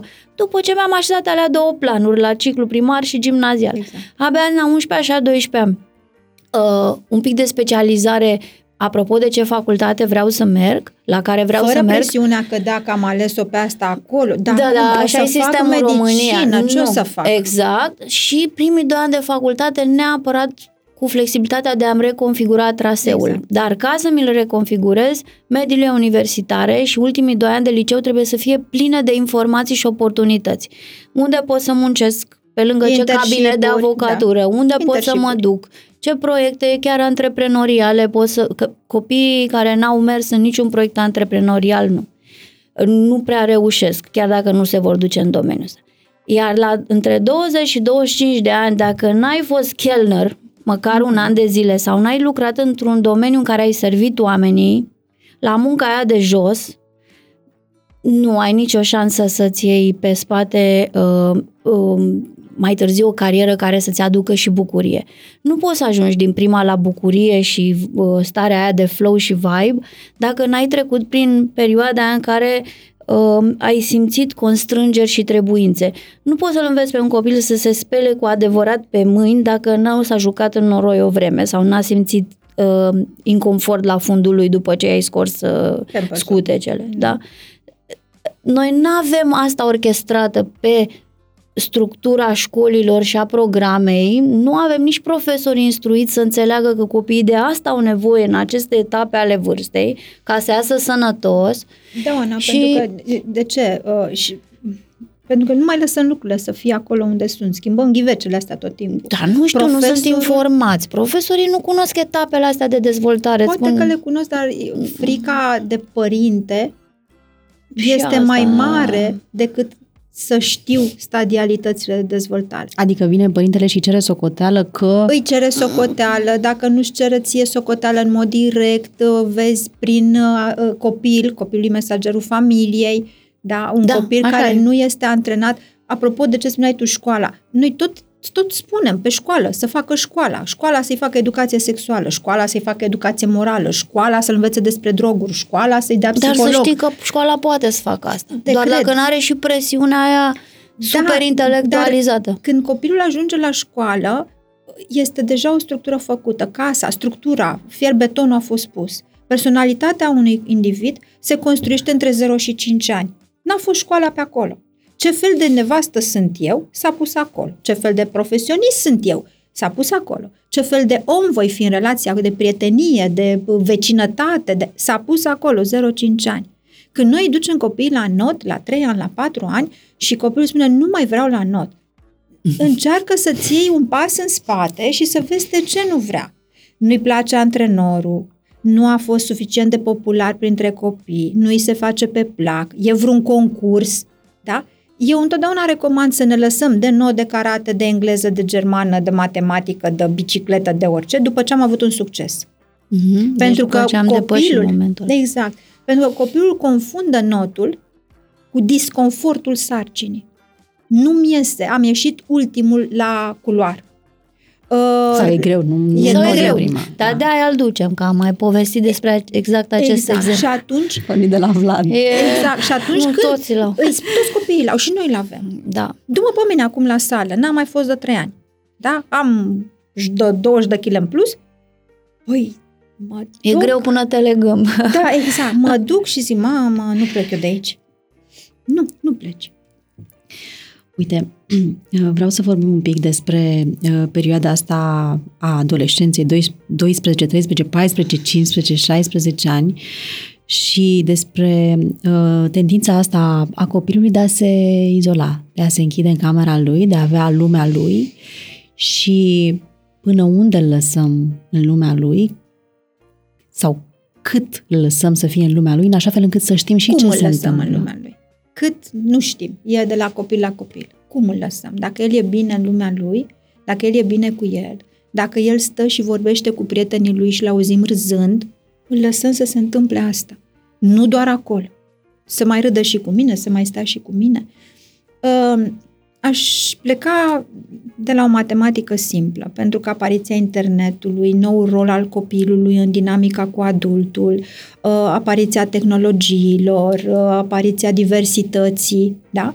în uh, mediul nostru imediat, au făcut din copiii noștri să aibă un decalaj de dezvoltare. Tot ce am făcut noi la vârsta noastră să scădem 3 ani. Deci ce făceam noi la 18 da. ani, copiii ăștia fac la 15. Da? Când copilul de 15 ani spune vreau să mă duc la Neversea cu, era să zic cu metrou, cu trenul, tu la 18 ani vrei să faci asta? Da, atunci și el vrea. Și atunci trebuie să-ți setezi regulile, ce este legal, că n-ai încă 18 ani, da? dar să înțelegi nevoia lui. Și ce face? Păi aici negociezi. Ok, putem să mergem la Neversea cu un adult. Da, așa faci. Exact. Da? Dacă zici, n-ai ce căuta tu acolo. Da, um, punem uh, aplicații de control parental, să urmărim conversațiile lor pe WhatsApp. Care e motivul? Mm, am înțeles că se întâmplă niște lucruri pe grupurile de WhatsApp la copii mici, 11-12 ani, care pe noi adulții ne cam sperie. Uh, voi putea să pun uh, sistem de control parental și la 25 de ani la copil? Dacă eu îi pun ideea de eu trebuie să te protejez, eu vreau să știu, nu am încredere în tine că tu îmi vei spune, eu vreau să văd cu ochii mei ce vorbești, cum ar fi dacă copilul tău ar avea acces la telefonul tău, la WhatsApp-ul tău? Cum ne simțim noi dacă tu vii la mine și spui, dă și mie telefonul tău? Nu! N-am nimic de ascuns acolo, dar parcă mi se pare că mai cam dezbrăcat așa, cum să-ți dau conversațiile mele cu bărbatul meu? Ți le dau, da. Și atunci vorbim despre siguranță. Da? Vreau să, uite, e, se întâmplă lucruri, hai să fim de acord, hai să găsim calea aia de siguranță. Eu am o frică, mami. Cum putem să o... Mă ajut și pe mine în frica asta. Deci am foarte mare încredere în tine. Dar îmi este frică, au ce îmi spun colegii, văd la televizor, văd la știri, văd statisticile că numărul copiilor, drogații, sinuciderile, o lume pe extrem de periculoasă și mă sperie. Ce poți să faci ca să mă ajut? Hai să căutăm, hai să ne adunăm aici în familie să vedem ce putem să facem. Și vine copilul cu soluția și zice, hai mami să punem la uh, The Family Cloud. Da? Dar l-am și eu și dau liber copilului că atunci când vrea intimitate să poată să închidă. Mă anunță. Uite, mă duc la Gigel acasă, mamă. Dar până la 12 ani, când într-adevăr are nevoie să retragă în camera lui și e bine să-l deranjezi mai rar decât o făceai până atunci și să ieși din rolul acela de autoritate supremă uh, și chiar nu mai ai control pe tot ce gândește, ce vede, ce simte, Secretul e dacă n-au împlinit încă 12-13 ani, să faceți cu mult înainte de 12 ani, cam între 9 și 12 ani, educația emo- sentimentală chiar. Mm-hmm. Relația sau schemele relaționale băieți-fete sau fete-fete se învață înainte când încă e foarte deschis să afle cum erai tu, ce făceai tu, ce ai pățit tu și așa mai departe. Deși exemplul personal nu e întotdeauna cel mai relevant. Da, Dar... să povestesc despre uite, când eram da. eu mic, aveam o colegă eu... care m-a mințit, care mi-a făcut, care am făcut da. prostii, cu care m-am urcat în autobuz exact. și ne-am trezit nu știu pe da, unde. Da, când, era, când am luat o decizie proastă și exact. ce era să pățesc, asta povestesc și copiilor de la noi din clasă, de pe la clasa a treia încolo, ă, se face cu ade- se așează filtrul ăla de care are nevoie copilul tău de la 12 ani încolo. Unul din cele mai simple instrumente era să urmărim filme de-astea de adolescenți, și sunt destule acum produse și de companii specializate sau literatură pentru adolescenți, că e foarte mare creștere mm-hmm. pe mhm. zona de romane pentru adolescenți să le citești și tu, odată copilul tău, între 9 și 12 ani chiar, și să stai să faci studii de caz. Păi, uite-o cum se uită. Uit. Îmi amintesc că fimea se uita la o telenovelă cu tineri adolescenți în care emoțiile erau foarte îngroșate. Și mm. trădarea, și suferința, și gelozia, șantajul emoțional, de codependența în dragoste. Erau toate schemele relaționale care țin o mulțime de uh, oameni în fața telenovelor. Am stat cu ea și am stricat filmul, că mi-a și zis, tu îmi strici mie filmul, că îi dădeam alt filtru de a privi. Uite, asta între el și ea, dar avea doar 10 ani, nu e iubire. Ea îl șantajează pe el, el este toxic, o ține sub control. Ea cu prietena ei nu sunt de fapt prietene bune, se manipulează. Și o vedeam că este extrem de interesată de interpretarea mea a filmului, pentru că ea o vedea la prima mână, uite ce frumos, uite cum se joacă, cum se trădează, cum se iubesc. A funcționat enorm mai târziu, când n-am mai avut, ușa era închisă, exact. nu mai auzeam toate conversațiile, siguranța asta că ea e echipată cu câteva scheme relaționale simple. La adolescenții din școli sau preadolescenți, chemi oameni ca tine sunt foarte deschiși să asculte, ar sta ore în șir copii pe o lecție destul de tehnică despre tipologia relațiilor. Ce înseamnă toxicitate, ce înseamnă dar de ce crezi tu că sunt așa deschiși? Pentru că sunt foarte s-a vorbit acasă. Nu, no, dar sunt și mult mai... Sunt curioși, da, și sunt, sunt evoluați. Da, da. Uh, și au uh, decodarea asta a vieții E, e Cea mai mare bucurie, pentru, da. da, da. E, e, când fac asta în școală și o fac cu mare bucurie, uh, le vorbesc întâi despre hai să vedem de unde venim noi, cine suntem noi, cine sunt eu, cine ești Corpul, tu. Da, relațiile corpul. cu sine. Eu vin, apropo de asta, 0-5 ani, eu vin într-o triangulație. Toți avem o mamă și o tată, o relație dintre mama și o tată, o relație între mine și tata, o relație între mine și mama, o relație între mine și mediul meu, Da? Ce rol mi-au dat ai mei și ce rol mi-am luat eu. Da? Și astea sunt inconștiente. Cu cât le avem mai repede, același lucru fac și cu părinții. Hai să vedem din ce familie vii. Tu, soțul, bona. Da, uite, noi trăim fenomenele astea de bone de altă naționalitate. Fără mm-hmm. a da exemple, dar Mult, da, da, da. pot fi asiatice, pot fi, ele vin dintr-o altă cultură. Da? Ele vin dintr-o oarecare dependență de stăpân, de angajator. Și atunci copilul ce înțelege? Că el conduce. Uh-huh. Pentru că bona X, da? Nu poate să-și supere copilul stăpânului. Că dacă o trimite înapoi în țară. Și atunci obediența, raportul copilului vis-a-vis de feminitate, masculinitate. Ce înțelege un băiețel care are o bonă supusă și care face orice să nu plângă prințișorul? Da? Că se supără doamna sau domnul. Da? Culmea că aceiași copii, când împlinesc 12 ani, sunt foarte, foarte nesiguri pe ei. Exact. Um, Dar pot fi remarc- agresiv, pentru că în spatele furiei și este frica. agresivitate, da. Da, este frică. Uh, dar remarc un lucru natural, cred, care a devenit ce în ce mai toxic, de pe la 11-12 ani, fetițele toate au frica că sunt urâte. Da. Asta Uh, este apanajul social mediei, ca filtrelor, a, apare dismorfismul corporal și Apare noi nu la vorbim major. cu copiii. Să le spunem, uite, știi, că eu când eram de vârsta ta, îmi crescuseră picioarele mai mult, îmi crescuseră niște sâni, unul mai mic, unul mai mare, eram așa, știi, că ieșeam dintr-un nou, așa, vup, Da. și m-am făcut mare. Vocea s-a schimbat, eu mă uitam în oglindă și nu mă mai recunoșteam. Da? De asta apar tot felul de, de trăiri în adolescență. Dar dacă noi nu le povestim ce se întâmplă... Și chiar înainte trebuie Și înainte, povestite exact. de Deci- a atinge criza. Vârsta asta, 8-11 ani, tu spuneai 12-13 ani. Să știi că adolescența începe de pe la 10. Da. Există Să nu te curiozitate, aștepți. da, există curiozitate sexuală, informație sexuală, da? pe care noi ne facem că nu, nu, nu, cum se vorbesc copii la 10 ani. Da, pentru că ne gândim la cum eram noi. Da. Da. da, dar noi nu aveam acces. Așa noi e. citeam ce se citea. Da? Acum copiii noștri și de multe ori se întâmplă să nu ne dăm seama ce li se întâmplă copilor în afara noastră, în afara casei. Și am avut foarte mulți tineri și nu numai tineri, chiar și, aș spune așa, 25-35 de ani, cu diverse probleme uh, emoționale din cauza unor experiențe timpurii pe care copiii n-au putut să le integreze.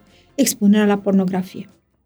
Da, am, de la tulburări alimentare, da, care s-au declanșat, de exemplu, în uh, perioada liceului, pentru că atunci s-a reactivat ideea asta de cuplu, de colegi care se sărută pe holuri, uh, iubita, iubitul, care vine și îmi destăinuie ce s-a întâmplat acolo, da? Și eu zic, Da, de da? pe la clasa nu a doua, da, toți nu sunt pot să interesați. diger asta.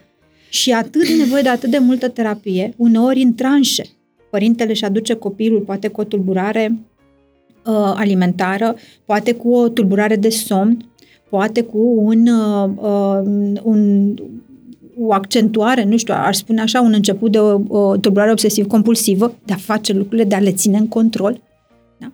Și lucrezi ceva acolo, dar n-ajungi la sâmbure. Pentru că copilul și-a închistat trauma. Și după 2, 3, 5 ani, mai vine o dată, adolescent de data asta. Și acolo ajungi. Da? Uneori se întâmplă, am avut un caz de copil care uh, plescăitul sau băutul apei tatălui la masă îi se amplifica în ureche. Era ca și cum era așa ca o, uh, știi, uh, Bubuituri. bubuiturile alea din, uh, de la, uh, din orchestră. Da? Când fac Mhm. capacele alea, drung, da? Și nu înțelegea ce se întâmplă cu ea. Ea nu mai putea să meargă cu metrou, nu putea să stea la clasă. Dacă cineva bea apă în spatele ei, plescăitul apei, mestecatul gumei, era super amplificat. Copilul biologic nu avea nicio problemă. Da? Ani, ani de zile am lucrat la asta, până când la un moment dat am ajuns, bineînțeles că era ceva, că era doar la tată. Da? Doar când tata se așeza la masă, acolo era să mănânce, era ceva, trebuia să stea cu hota deschisă, făcuse tot felul de trucuri, să stea cu căștile în urechi. În spate ce fusese? Copilul fusese martorul unei moment de intimitate. Când părintele a crezut că ea doarme. Știi cum este? Mm. Haide dincolo. Și copilul ce vin și eu. Știi? Și n-a, n-a știut mică. Nu era pregătită, da, pentru... M- Mică, părinții au crezut că ea doarme și zgomotul ăla de sărut între părinți, copilul a înțeles ceva Că e că ceva. nu-i potrivit, dar n-a știut ce. Și acum, la vârsta asta de 10 ani, după aceea 14-16 ani, s-a a răsuflat printr-un simptom. Deci morala e că partea asta de pregătire pentru sexualitate trebuie să înceapă de la ce vârstă? 6-7 ani Da.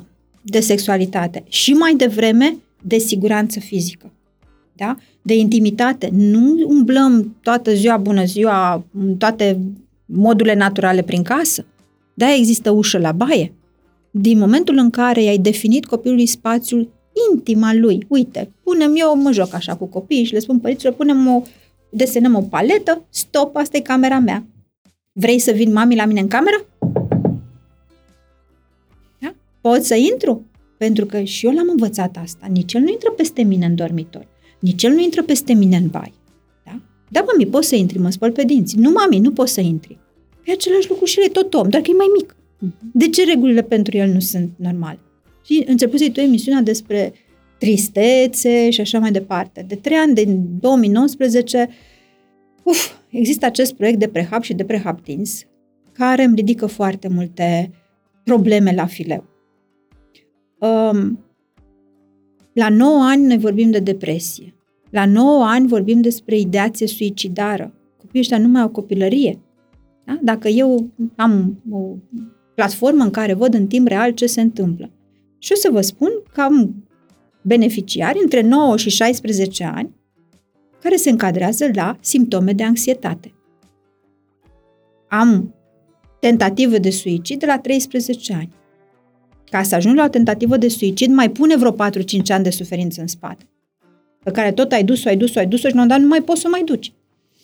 Dar copilul acela, voi aveți un hotline, presupun că sună, Sunt nu? două hotline-uri, da. Uh, copilul acela nu a putut să vorbească, copiii aceștia nu pot să vorbească, simt că n-au cu cine să vorbească acasă Nu întotdeauna. Nu întotdeauna, că problema nu e doar acasă. Bineînțeles sau că la, pleacă și de la acasă. școală. Poate să fie un bullying la școală, poate să fie o preocupare sexuală, eu cred că sunt gay sau eu cred că sunt lesbiană, de la are 13 ani, 12 ani, da? De el de fapt vrea să experimenteze.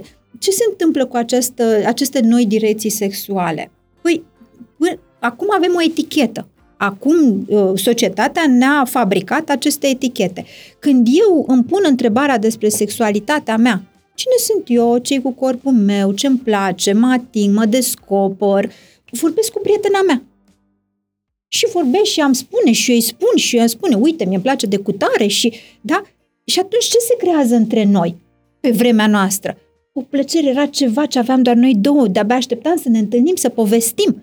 Da? Acum asta purtă eticheta, cred că mie îmi plac fetele. Este o, o etapă de dezvoltare. Noi am construit aceste uh, cutii, cataloage, în care spunem că poate să fie da, o, o, o explorare a sexualității. Suntem pregătiți pentru asta? Noi adulții? Nu cred. Da? Ce facem când copilul tău îl vedem că se îmbracă masculin, fetița ta se tunde scurt, Trebuie să o lași. trebuie să lași. Trebuie să o lași. Avem multe situații și noi și vedem. E o perioadă de căutare care nu transmite multă anxietate ție ca mamă. Dacă totuși ai cu tine, tu ca adult, o, Toleranța, răbdare. o, o toleranță și răbdare. Dar toleranța și răbdarea o ai dacă tu cu tine ești bine. Exact. Adică de multe ori le spun părinților, păi, e doar sex. Mhm. Nu se întâmplă nimic. O să explore. Ce o să fac?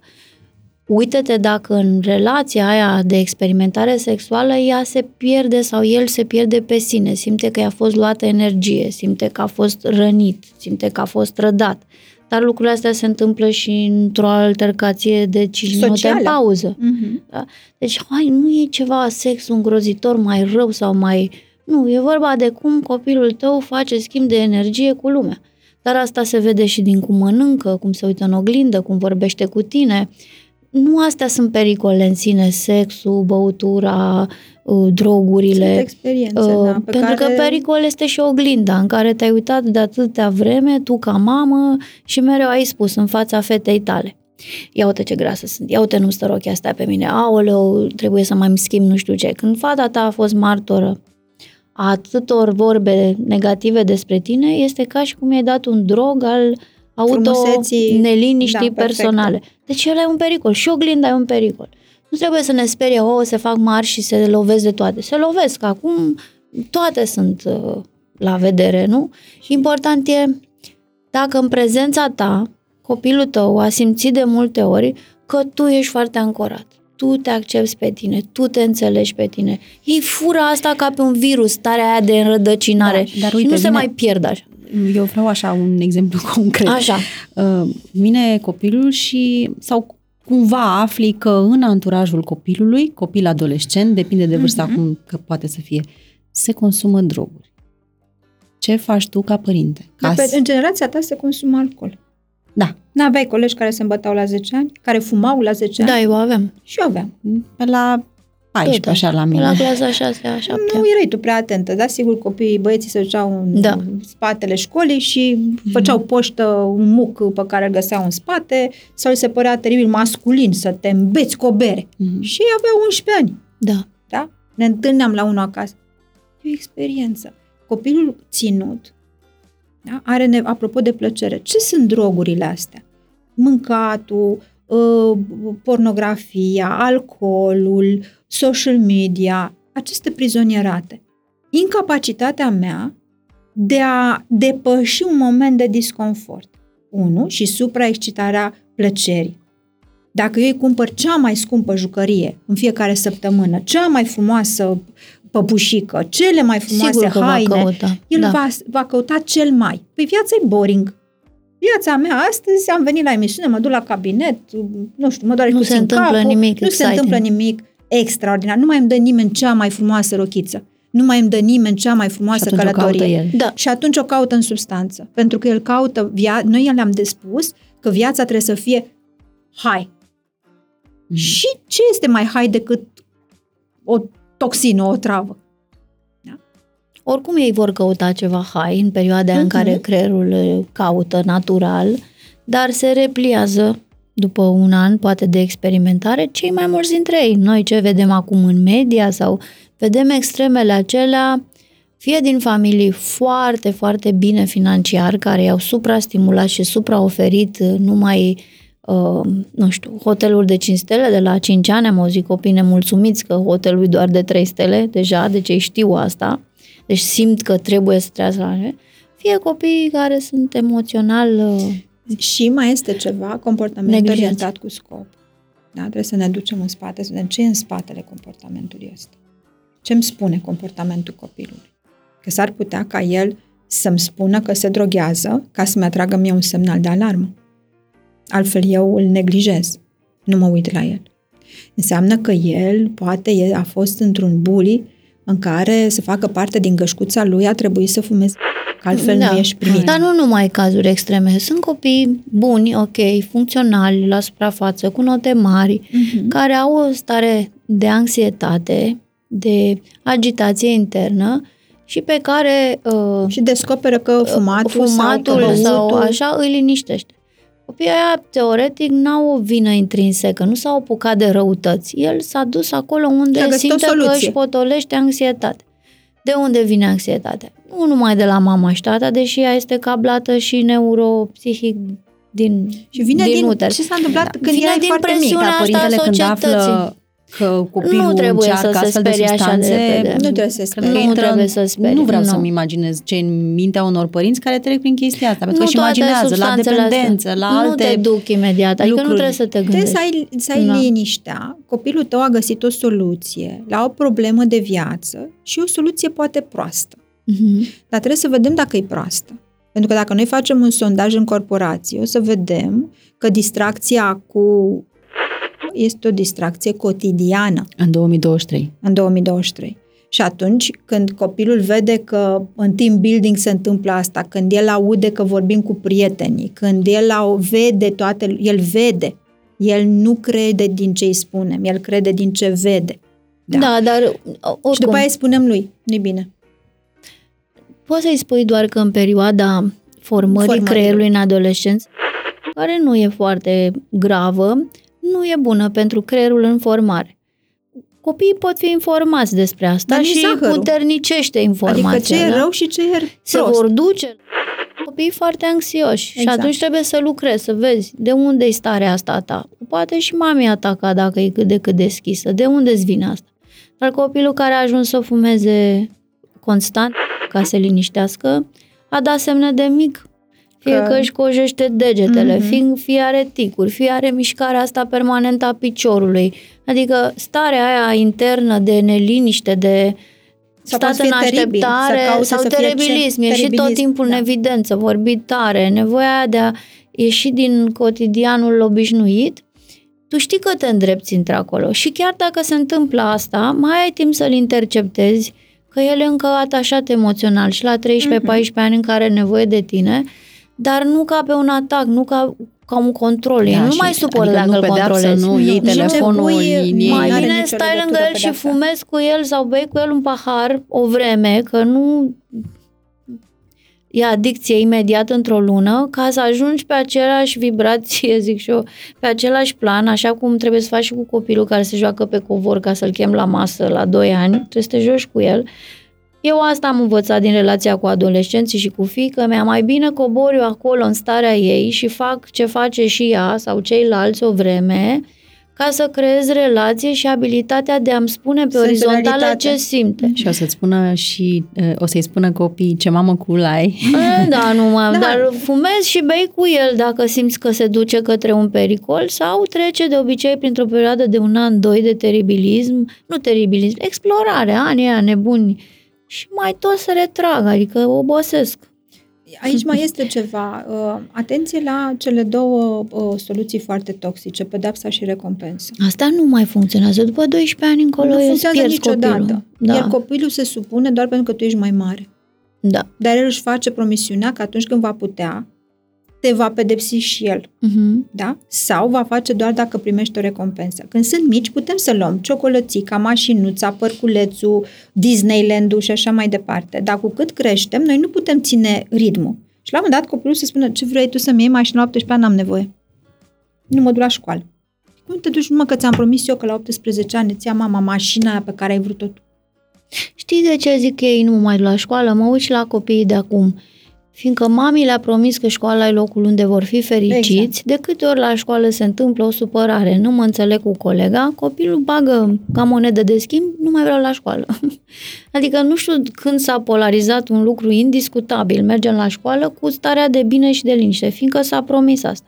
Dar părinții de când își bagă și atenție, de când își bagă copiii pe ușa grădiniței, pa mami să te distrezi, te distrat astăzi. Și mesajul ăsta, Care sigur trebuie că să îl doar dai să de mă două, distrez. trei ori, dar nu în fiecare zi că te duci să te distrezi. Sau dacă îl vezi că plânge, lasă când vine mami, mergem la înghețată.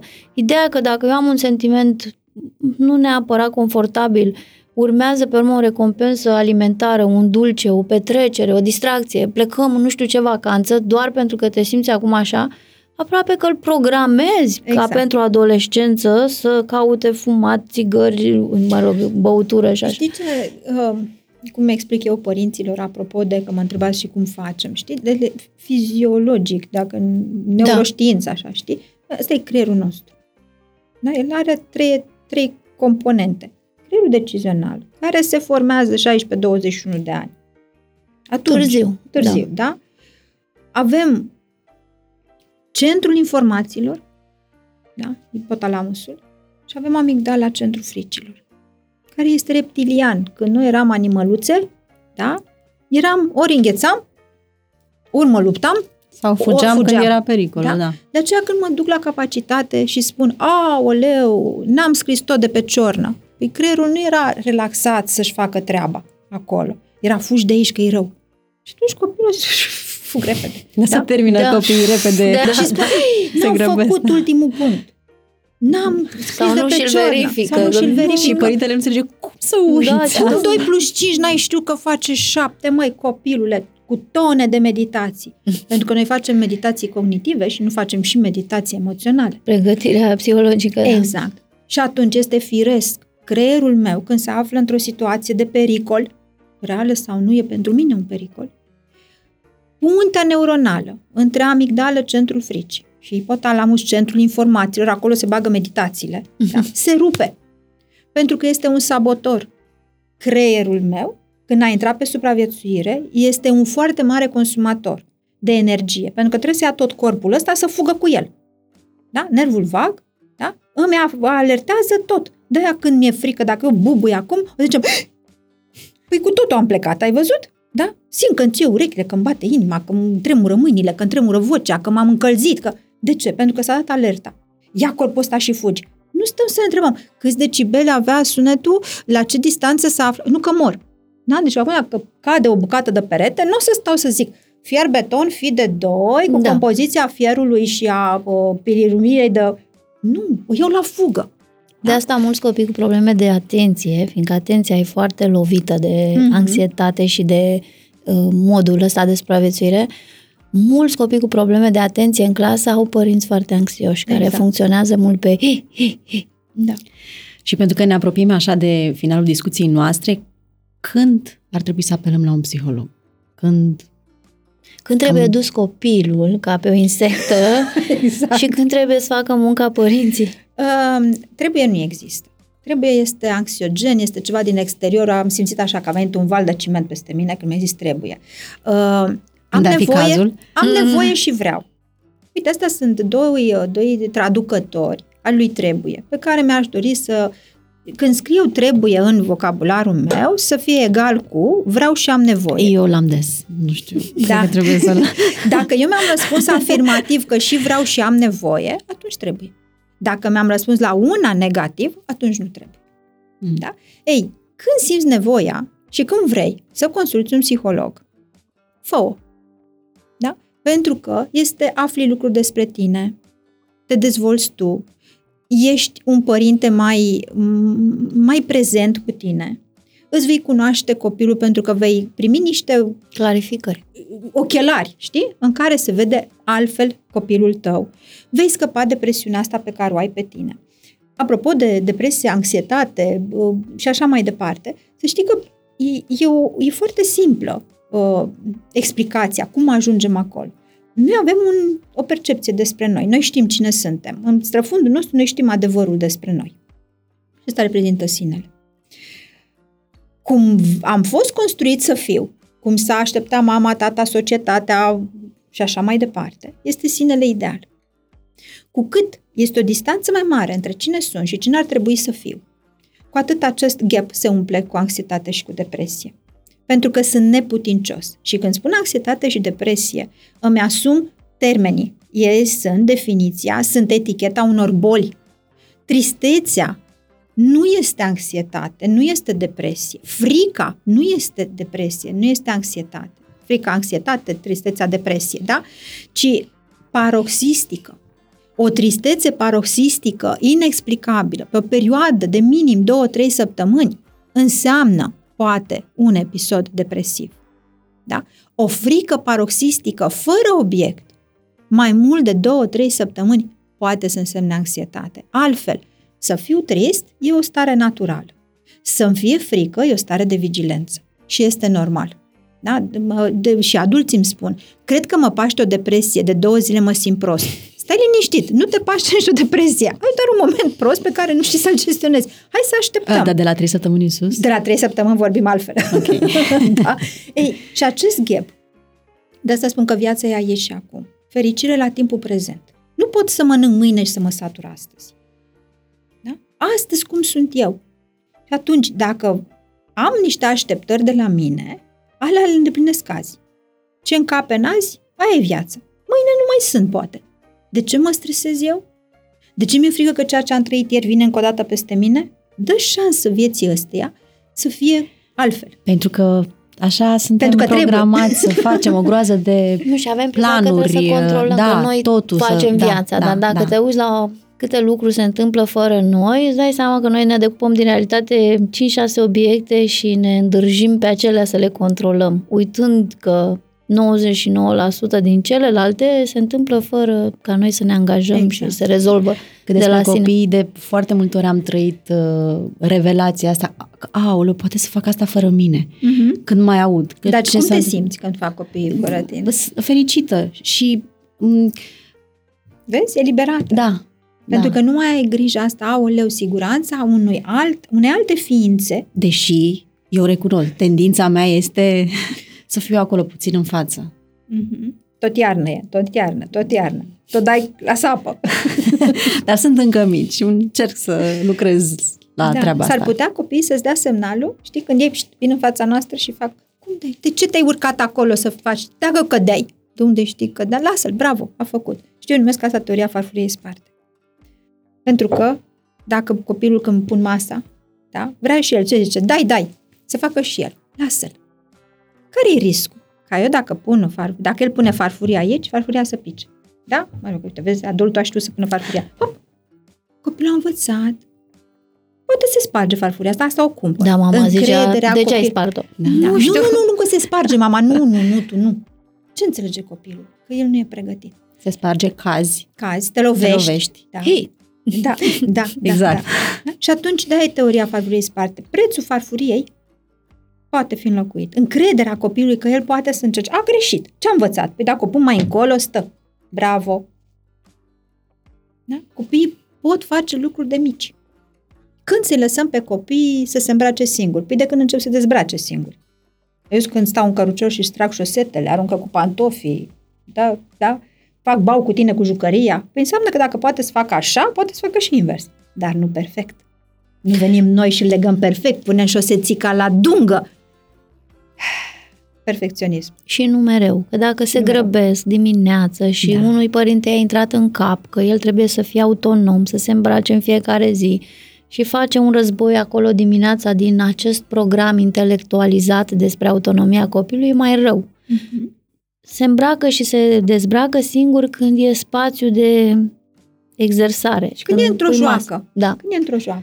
Când ești foarte grăbit și ai alte mize, mai lasă și de la tine că